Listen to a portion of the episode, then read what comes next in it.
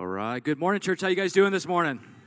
All right. You guys are fired up. Hey, I'm with you, Pastor Dan. It's so awesome to have our youth and young adults pastor in the house this morning. Dan, could you just wave your hands so everybody can get another glimpse of that beautiful man bun you got going on there? Awesome to have your great things going on in our youth and young adults department. So proud of him. And I'm with you, Pastor Dan. I think this series of adulting, man, it's just talk about perfect timing. You know, a lot of us parents, maybe I'm the only one in the house, but oftentimes in the summer seasons, man, we kind of check out a little bit. You know, we kind of just we don't pay attention to what we eat. Our kids watch a little bit too much television. We're really not engaged. We kind of just check out. But now we're having to go full throttle into adulting. You know, we got to start doing the laundry because it's going to pile up in the summer, man. I don't know. Start doing laundry. I don't know, Pastor Dan. I don't worry about you, bro. But laundry and just so many other different things, you know, so many different ways that we have to engage. See, I don't know if you're anything like me, but I grew up in the Boston, Massachusetts area as a young kid. And I had this Nana. She lived in a high-rise overlooking Fenway Park, an amazing little apartment. It smelled like a chimney. She smoked all the time, but it was still amazing. I had good memories there. But I remember when one of us would pipe off with our mouth, and we would say something that we were not supposed to. You know, she would rattle off the 5 kids' name and the 5 grandkids' name because she had nothing but boys. So by the time she got to my name, maybe number 6 or 7, she finally got my name right, and she would say these words, "Boy, you need to watch your mouth." And, of course, being the good little Christian boy that I was, the first thing on my mind, the first thing I would do is to start doing this. I'd look at my mouth and I'd say, well, I'm watching my mouth. What is it that I'm supposed to be seeing? What am I supposed to be doing here? And then, of course, she would slap me up in the head and say, boy, didn't you listen to the words that I am saying? You need to watch your mouth. And that's exactly what I'm going to talk about this morning, watching your mouth. I want you to look at your neighbor this morning and say, watch your mouth. And I want to look at the other neighbor that you didn't want to talk to and tell him, I'm sorry for what that person said. We're going to set things right this morning. But words have power. If you hear anything or nothing that I say this morning, I want you to understand that words have power. That life and death is in the tongue itself. But see, we live in a world that words travel fast, don't they? We see Facebook, Instagram, man, it just bad news travels fast. If something happens, if an earthquake happens in Antarctica where one person's there, everybody in the world hears about it in like 10 minutes. It's just amazing how fast information travels. See, I remember back in the day, dial-up. All my millennial friends and older, come on. Dial-up. Remember the dial-up? You'd have it in there. Man, you're ready to download this program. You're so excited, and you hear the noise that we all know, and AOL comes on, and all of a sudden the phone rings, and you're looking around. Man, you answer that phone, you're going to die. And then all of a sudden somebody answers it, and they pick up the phone. You're like, no, it was in halfway in the middle of a download, and it's gone forever. This new generation ain't going to know the frustrations we went through, guys. I'm just saying. But now it's, if the kids don't get instant access in the middle of the wilderness, you know, where's my 4G? You know, I'm out in the middle of nowhere. I should have it instantly. But what I'm getting at is words have power, but also they travel fast. They travel fast in our lives, and the world's changing all around us. Instant communication. Texting, phone, Facebook, like I said, video. You can video chat with somebody across the world. And even in the combat zone, man, I'm seeing military people like live streaming where they're at. I'm like, man, what are you doing? But that's how quickly information travels. Man, we also could be called at any moment. That's the one thing I love about technology, but man, I hate it. I remember when my dad got his first car phone. You remember the car phone Seinfeld episode? The big brick with the big giant cord that went around? Man, you thought you were it. You're like, man, we got a phone in our car. Can you believe it? But see, as I've matured and I'm pushing, getting close to 40, I'm not quite there. I got a few years. As I get older, I realize how much I hate the phone. Because people can contact me all the time. It doesn't matter if I'm on the John. It doesn't matter if I'm doing something else. People are always texting and calling me. Man, I ain't the president. I ain't that important. Why do I need to have the phone with me 24/7, right? Come on. Amen. I heard an amen in there. Come on. I ain't that phone. Yeah, I'm telling you, I lost my phone, right? I forgot to bring it with me. We went to help somebody out yesterday, I think it was. Yesterday or Friday. Man, it was liberating. I was like, well, you hear that? That's nobody texting, nobody calling me. It's so good. But the downside of that is my wife couldn't get a hold of me, and I couldn't get a hold of her and communicate, so we depend on it. But I don't like the fact that I just went on a tangent there. I'm sorry, but I you can tell I don't. You want to get a hold of me, text me. I'm just saying. But this is a work in progress. This is a work in progress that God's working on me. In the words that I say, how I communicate it, and also being willing and able to receive communication from other people as well. See, oftentimes when we find those difficult, emotional, challenging times, people do one of two different things. The first one, they talk too much. You know, the rambler, the gal that's just, and they're just digging. I mean, man, you can see the hole they're digging. Man, ain't no shovel going to get them out of that. And they're just digging and digging, and they keep talking. And you're like, will you just stop talking, listen, right? You got two ears, one mouth, stop talking. And then you got the other person who doesn't say anything, who just sits there in silence and like, are you with me? Are you here? Right? There's two responses to that. And can I say both are bad? Silence is almost as detrimental as speaking negativity against somebody. The silence, you see, I'm a glass half empty, you know, who's drinking my water kind of guy. I'm naturally pessimistic, so this is something that God has to work on in my life. But how do I communicate? What words do I use to communicate? Am I reverting? Am I going into the silent treatment?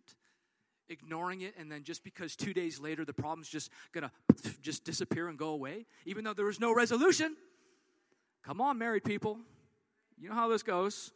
But you got to come and you have to communicate. It requires words. Emojis don't work.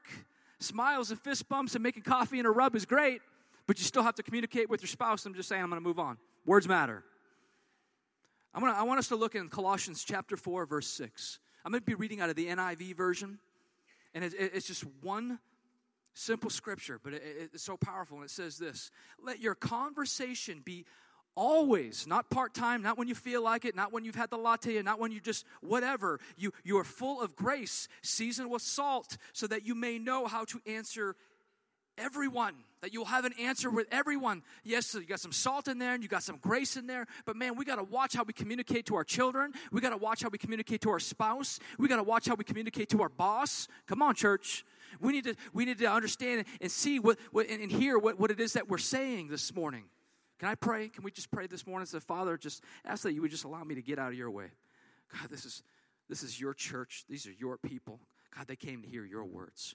But would it be life-changing, life-altering? God, would you radically shift some people in the area of words and communication and your timing, God? Would your timing be so crystal clear and so perfect in this moment that lives would change in Jesus' mighty name? And everyone said, amen. So we create our world with our words. You know that negative dude that rolls up in there and is a mosquito and everything he says, and that environment is stinky.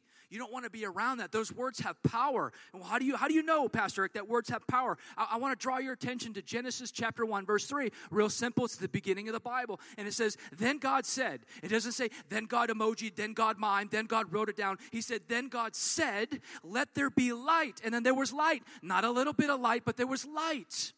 He just spoke it into existence. Matter of fact, he spoke each and every one of you into an existence.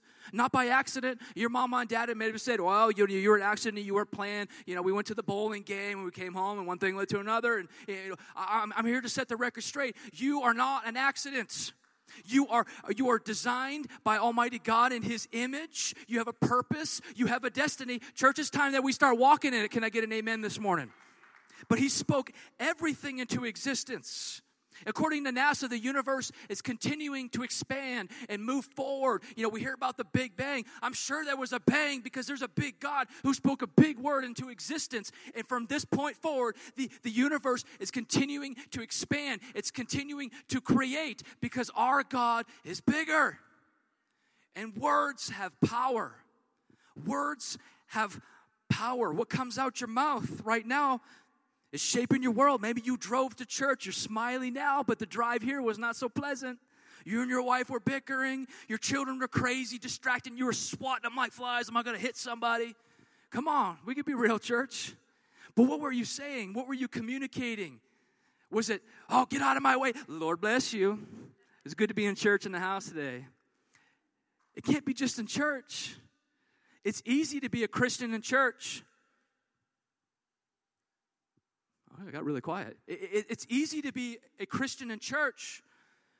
It's harder to be a Christian in the world. But we need to be set apart, and we need to be different from the world. Because greater who is in me than is in the world, amen? But we need to change how we speak. You're creating the environment around you, the atmosphere around you. The reason our youth is exploding with growth is because Pastor Dan has taken upon himself with the anointing and the power of Almighty God to speak into our youth. and to speak truth into our youth, to speak life, not death, to build people up, to encourage them. We need to do that in every facet in our life, because it's simple as this. Positive, powerful, faith-filled words will create this kind of future. Negative, demeaning, death-filled words will not create the future that you want. So be careful what you say. This young adult generation, we need to get somewhere, just unlock something in their head that says, stop identifying with people on Facebook and what your friends say, and start identifying with how God identifies you. And that's a son, a daughter, an heir of the Almighty God. But see, I had this vision with Caldwell. It's crazy. I'm going to share it with you. I've shared it a few times before, but I believe that this whole entire building is going to be a youth auditorium where the city of Caldwell comes in, and we'll have youth, young adults, and kids. And that warehouse over there, that's going to be CFC Caldwell. And that empty two-acre lot over there, what that's going to be is a two-level parking garage, because we are not going to have enough room to hold the people in the city of Caldwell. But it's words. I don't live on faith. I live by faith. There's a big difference. I'm going to pray until I see it happen, whether if it's me or the next pastor or somebody else. But I'm believing that God is not, he's not going to renege on his words, and he's going to say, oh, well, never mind, I didn't mean that. He's going to fulfill his promises. He makes a promise, he's going to fulfill it. He's not going to back up on his word, I'm just telling you. But it's time for us to change the atmosphere around us, how we speak to each other in the church. I get you, sir, man, you had a bad day. I get it. But be careful, because there are things that you can say that are detrimental and destroying others, and you don't even realize it. We fight not against the flesh, but what? The principalities of that we cannot see. The spirit realm, as the Apostle Paul calls it. So be careful with your words, because they have power. It's a biblical principle of reaping and sowing. You sow negative junk. You throw out the D word in your marriage. You throw out the I'm done in the ministry. You throw out the whatever. Those words have power, and they stick like glue. And they're hard to get off. They're hard to shake off. Now, you can with the power of Jesus. But your words have power. And they have impact all around you, and you don't even realize it. Your kids, what are your kids hearing in your house? I get, we get in disagreements and we discuss and all those things. But I say this every Sunday. If your kids see you get in a disagreement, make sure they see the resolution at the end. Let them know that your God is good, your God is faithful, your God is big. So you can say, yeah, we had this disagreement, but look where God showed up. We both went to the cross, and God redeemed this situation, changed everything. But it's what you speak. Be careful, because you're going to reap it. I remember my dad used to say, oh, you're an Underwood. You just got this bad luck curse. I was like, man, we invented the typewriter. How can we have that kind of bad luck? I don't know. But he would always speak this negative, like this. You're not going to, you're an Underwood. You're going to have bad luck your whole life. And then at some point, I just said, you know what? One, I don't want that. So I don't know where that came from. But I said, Dad, in Jesus' name, I sever that. That's a soul tie I do not want to be a part of. And the moment I did that, the moment I actually spoke that out into existence, it changed my life. It changed and not just mine, but it changed my family's life. They no longer had that outlook of like, oh, woe is me, where our last name is Underwood, so for whatever reason we had this generational curse. We broke that. But words, the power of originating from Almighty God, broke that chain, broke that stronghold in our life. I'm not saying my last name is Rockefeller, but I'm not going to live under a curse, right? I know a lot of really poor people that are a lot freer and more liberated than I am. It has nothing to do with money. But man, the power of the tongue. It changes everything. We also release power, speaking of that. Release power with our words. We look at Proverbs chapter 18:21. The tongue can bring death or life. I don't see any in-between or middle, like halfy this way. It's either death or life. Those who love to talk will reap consequences. You keep rattling on your mouth, you're going to have consequences. Know when to and know when to communicate. But you can't do that when you block out God and you're like, nah, I got this. I got this. I got this. Yeah, you got it all right, and you're going to get it. But what I'm saying is be careful what comes out your mouth because those words have power. You know that sticks and stones may break my bones. You ever heard that? Absolute garbage. I don't know who came up with that, but it is so contradiction to the Bible. It's so contradiction to reality. That person who quoted that or who said that obviously had never been in a disagreement with a boss, had never been spoken negatively by a boss or a coworker or a friend or betrayed. Words hurt. It's because they have power behind them. Words can build people up or they can break them down. I know some people, man, with their tongue, they can just strip you down to nothing. But with that same attitude and that same spirit, if it's operating in the Spirit of God, it could build you up and edify you and encourage you. But you are the one that chooses how to use that. God's not going to force you. My daughter, I love my daughter. My daughter teaches me a lot of things. Sometimes I feel like she's more spiritually ahead than I am. But so we're sitting there and we're talking about, so Peyton's asking me and then my wife, hey, you know, how old was I when I met, you know, Mom's Nana and she wouldn't say it and then she started doing this motion, like this turning. I'm like, what are you doing right now? She's like, you know, before, and I'm like, and I'm looking at her, I'm like, honey, what are you trying to say? Because this doesn't look good. And she's like, you know, before, and she wouldn't say it. And then she left, and I'm like, oh, and I gave her the answer. And I'm like, God, I don't understand this. And God spoke clear as day to me, and he said, she gets it. I was like, what do you mean she gets? She got some. I mean, I don't know what's going on there. But he said, no, she doesn't want to speak death because she knows that she's very much alive with me. She won't speak. My daughter will not utter the word death or the grave because she understands that those are not permanent. What an interesting concept for us to get as adults. For an 8-year-old daughter to teach me. Man, I got lots of teaching and learning to do, trust me. But to say that, he said, she will not speak it because she understands the power behind that. So when my wife and I counsel those who are getting married or in marriage, we say, if you ignore everything that we said, please listen to this one thing. Never, ever, ever, ever, ever, under any circumstance, I don't care how heated or how whatever, never use the D word. Never say divorce. Because that's a word you say, man, you can't take it back. I don't care how much restoration or the process you go through, that still sticks. It hurts. It breaks somebody down. Maybe you had a family like mine or a little bit of a broken home, a couple marriages or whatever. You know, if somebody spoke that into me, man, that just reaffirms all the negative behaviors and the negative stuff that I was kind of feeling for myself. Like, well, I guess my daddy, my granddaddy, whatever, I guess this is what my life's going to look like.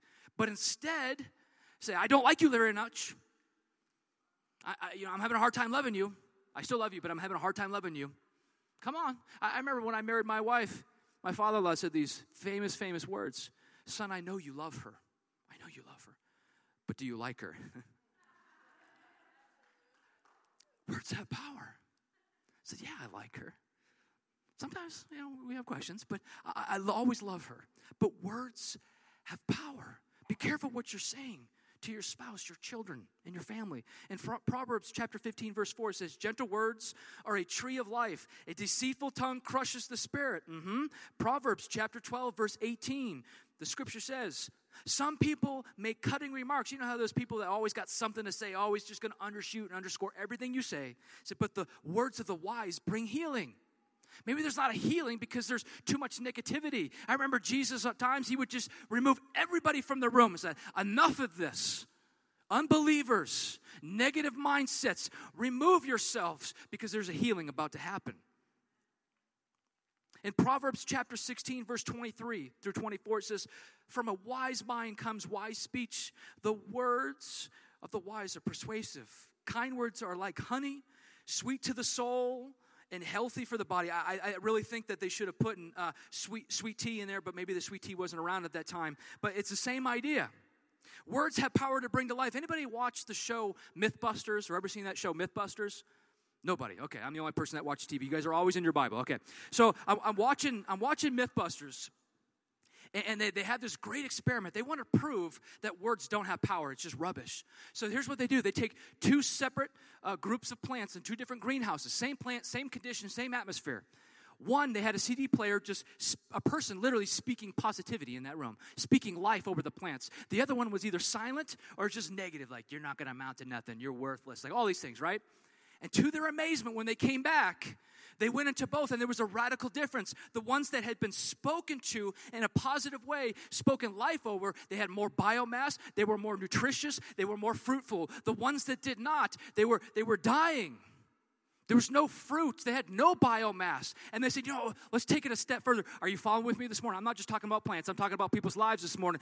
And what I'm saying is, when they took the plants from the unhealthy condition, the unhealthy situation, come on, maybe you're from an unhealthy situation. Man, it's time to get rooted into positive, godly people that will speak life. Because what happened is they put that plant into a positive situation, and that plant not only just began to be revived, but it was actually more producing more fruit and more fruitful and more biomass than the ones that had been positively spoken to the entire time.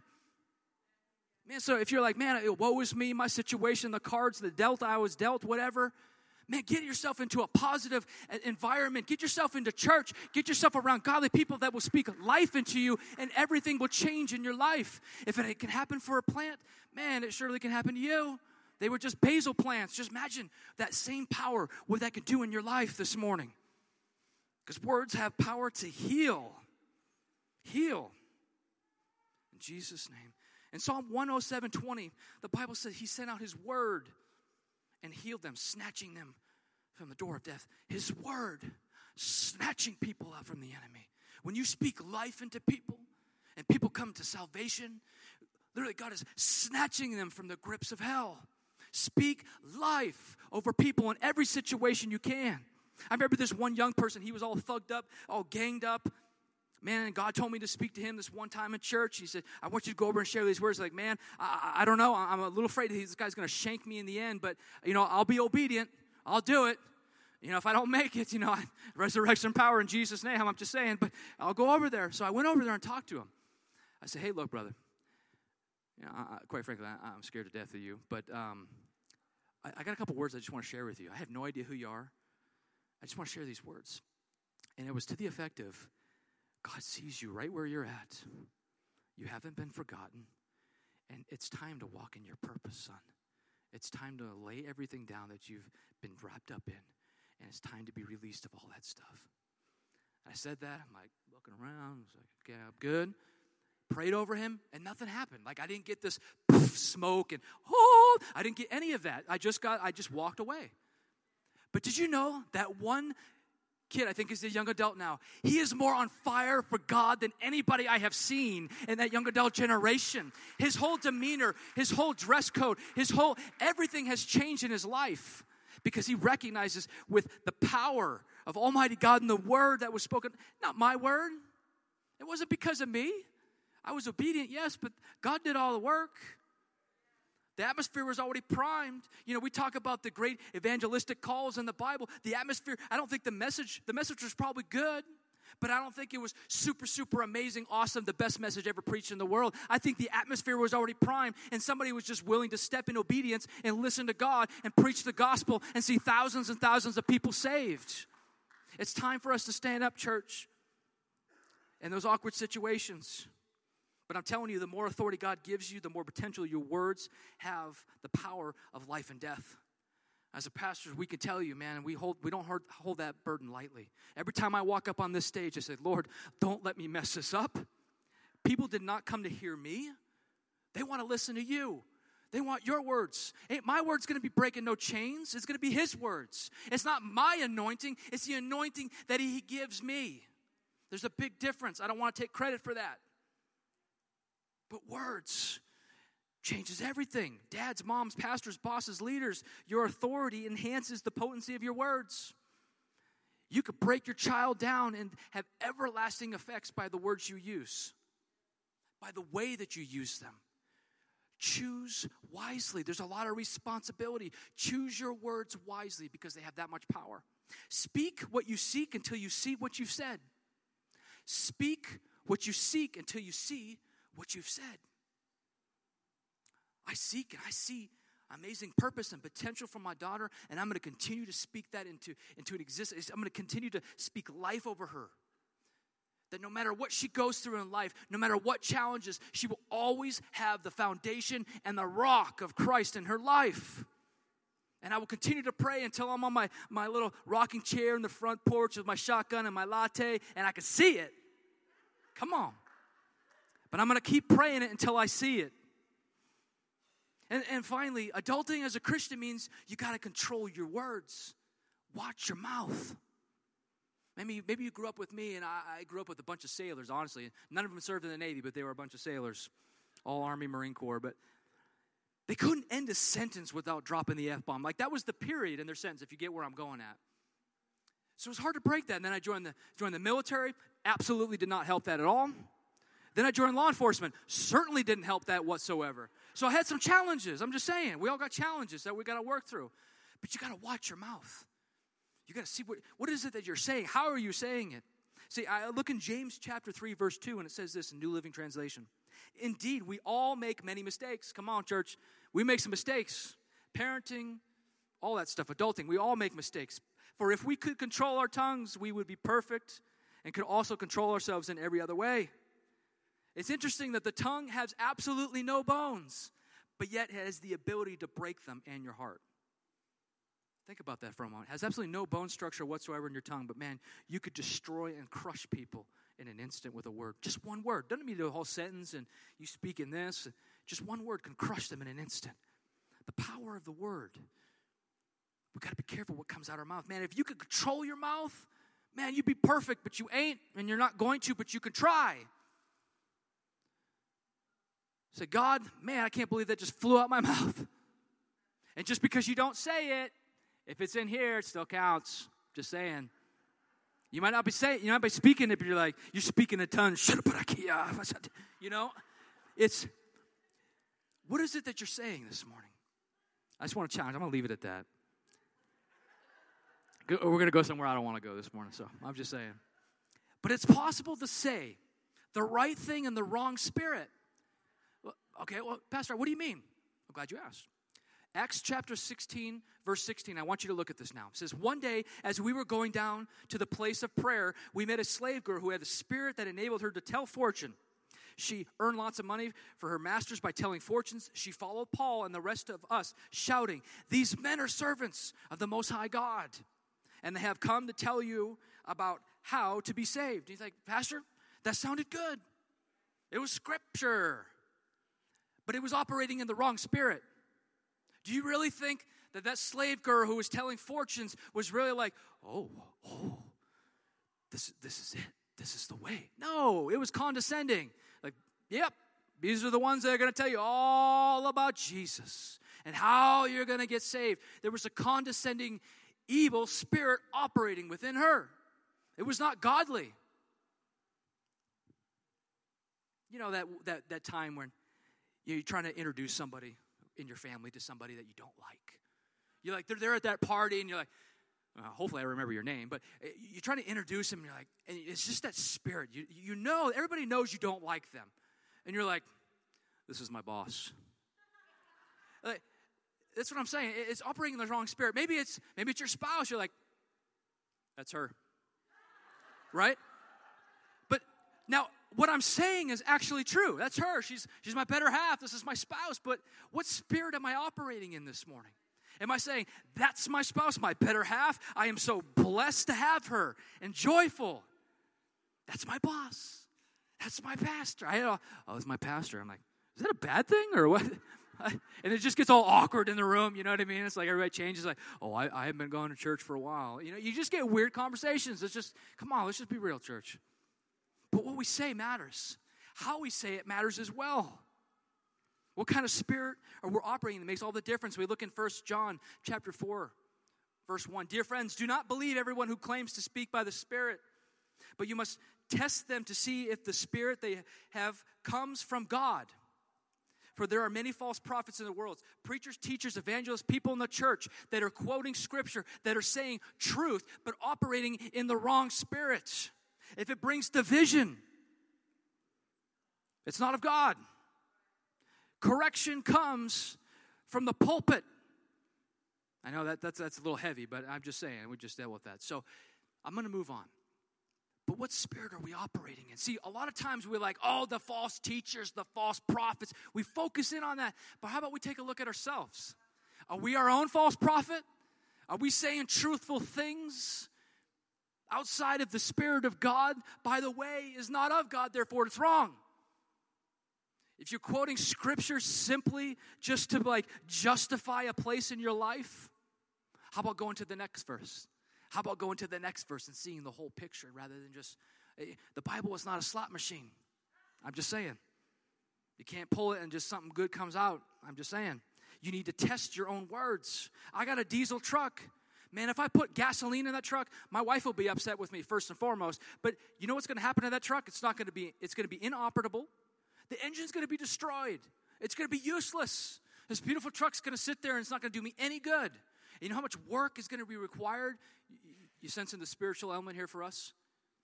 What's our source? Is your source the Word? Is your source Facebook, the news? Come on, you give millennials a hard time. Fox News, Drudge Report, it's the same garbage. CNN, I don't care what it is. But what's your source? What's your source this morning? It makes all the difference because it could be damaging and a lot of repair is going to be needed if the source is incorrect. The power source of your tongue is one of two things. It's either heaven or hell. There is no in between. There is no purgatory. There is no middle whatever, great whatever you want to call it. Whatever you're speaking is of heaven or it's of hell. It's as simple as that. So just check yourself up. Look in the mirror. It's easy to point at Joe or across the street like, man, your words are stinky. Every time you come in here, it's awful. But how about we take a look at ourselves this morning and see what it is that we're saying. I look at James chapter 3, verse 6. And among all the body parts, the tongue is the flame of fire. It is the whole world of wickedness corrupting the entire body. It can set your whole life on fire, for it is set on fire by hell itself. What is your tongue running on this morning? What is the fuel source of your tongue? And what spirit are you operating with? You can also say the right thing in the wrong way. You ever download this? I just encourage you to do this. I learned this the hard way. I downloaded one of those speech to text things on your computer program. I think they probably have apps to do that. It was amazing. One, I'm not enunciating because there's a lot of spelling errors, but there's explanation points and capital letters everywhere. I'm like, do I really talk this way? Apparently I do. But oftentimes, maybe you have that friend that you're just texting about coffee. Like, hey, bro, you want to go to coffee? And then you get an answer in all caps with an explanation point. And you're like, oh, okay, maybe not having a good day. And he texts again. And then finally gets to the point and say, bro, why are you yelling at me? Why are you all in caps? Why are you yelling at me? See, the way in which we communicate makes the difference. Your disagreement, guys, you get in that disagreement with your spouse, and then you kind of walk away. There's really not a whole lot of restitution there. And then you come back, all suave, and say, hey, baby, how you doing? How are you? How you doing? And then you get this, I'm fine. Come on, guys, you've been on this planet long enough to know that word fine actually does not mean fine. That I don't have a master's degree in communication, but I can almost rest assured that you're going to be sleeping on the couch if you hear those words. But it's a lack of communication, communicating in the wrong way. And how are you communicating? All caps. I'm just saying, you hear that word fine, boy, you better be praying. That massage and that latte and that nice dinner is not going to be enough. I'm just saying, communicate. Proverbs chapter 17, and I'll wrap it up here. Whoever restrains his words has knowledge, and he who has a cool spirit is a man of understanding. The right thing or answer in the wrong way is wrong. It's also possible for us to say the right thing in the wrong place. Know your audience. If you're getting married, you're having a baby, don't text it to your best friend. Don't Facebook message your friend, say, hey, do you want to be my best man? Come on, face-to-face, nothing will ever outdo face-to-face. You got something important to say, man, you better do it face-to-face. Don't do it on text. Don't do it on Facebook, Instagram, whatever thing you use. The environment makes a difference. Know your surroundings. I'm not saying be fearful of them. Just know your surroundings. And finally, it's possible for us to say the right thing in the wrong timing. And I'm going to end here. Timing. God's timing is everything. It's not just something. It is literally Everything. You can walk in a ministry. You can walk in a marriage. You can walk in a job that actually was intended for you, but in the wrong timing, and it will lead to destruction. It will lead to burnout. It will lead to all the things that God did not want you to walk in simply because you walked out of his time. So sometimes I get frustrated. I'm just going to be honest with you. I'm like, God, you're so powerful. You're bigger than all of it. But man, sometimes I feel like you cut it right to the last second. Like, man. But what I've noticed over the years is stretching my faith. I'm leaning on him more than I am on myself and my understandings and my ways. He might cut it short, and it might not be on your timing, but he is never, ever late because his divine timing is perfect. So maybe there's somebody in here this morning, man, you're just waiting for God, when is it time? When is it time for this marriage to just finally just get the kinks worked out? When is it time for me to quit my job and move into the next career or job? When is it time for me to walk in that ministry? I know I have that call in my life. Continue to seek until you see what you've prayed for. Don't lose heart. Don't lose faith. But I'm telling you right now, you do not want to operate out of God's timing. I've done it. It doesn't lead to good things. Something good and the wrong timing is bad. It's like, but I was called. Yes, but not as a time such as this, but a time such as that. But oftentimes God, I got this great word I want to share with somebody. I think it's going to break some walls and some chains in their life. But we need to heed because oftentimes the timing is off. Or even more so, it's not for anybody else. It's for you. But we got to listen.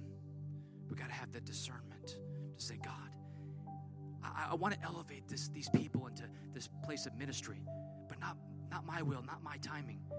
Is it the right time, God? See, we need to lean on God more and more in those situations and circumstances in our life because the right thing at the wrong time is the wrong thing.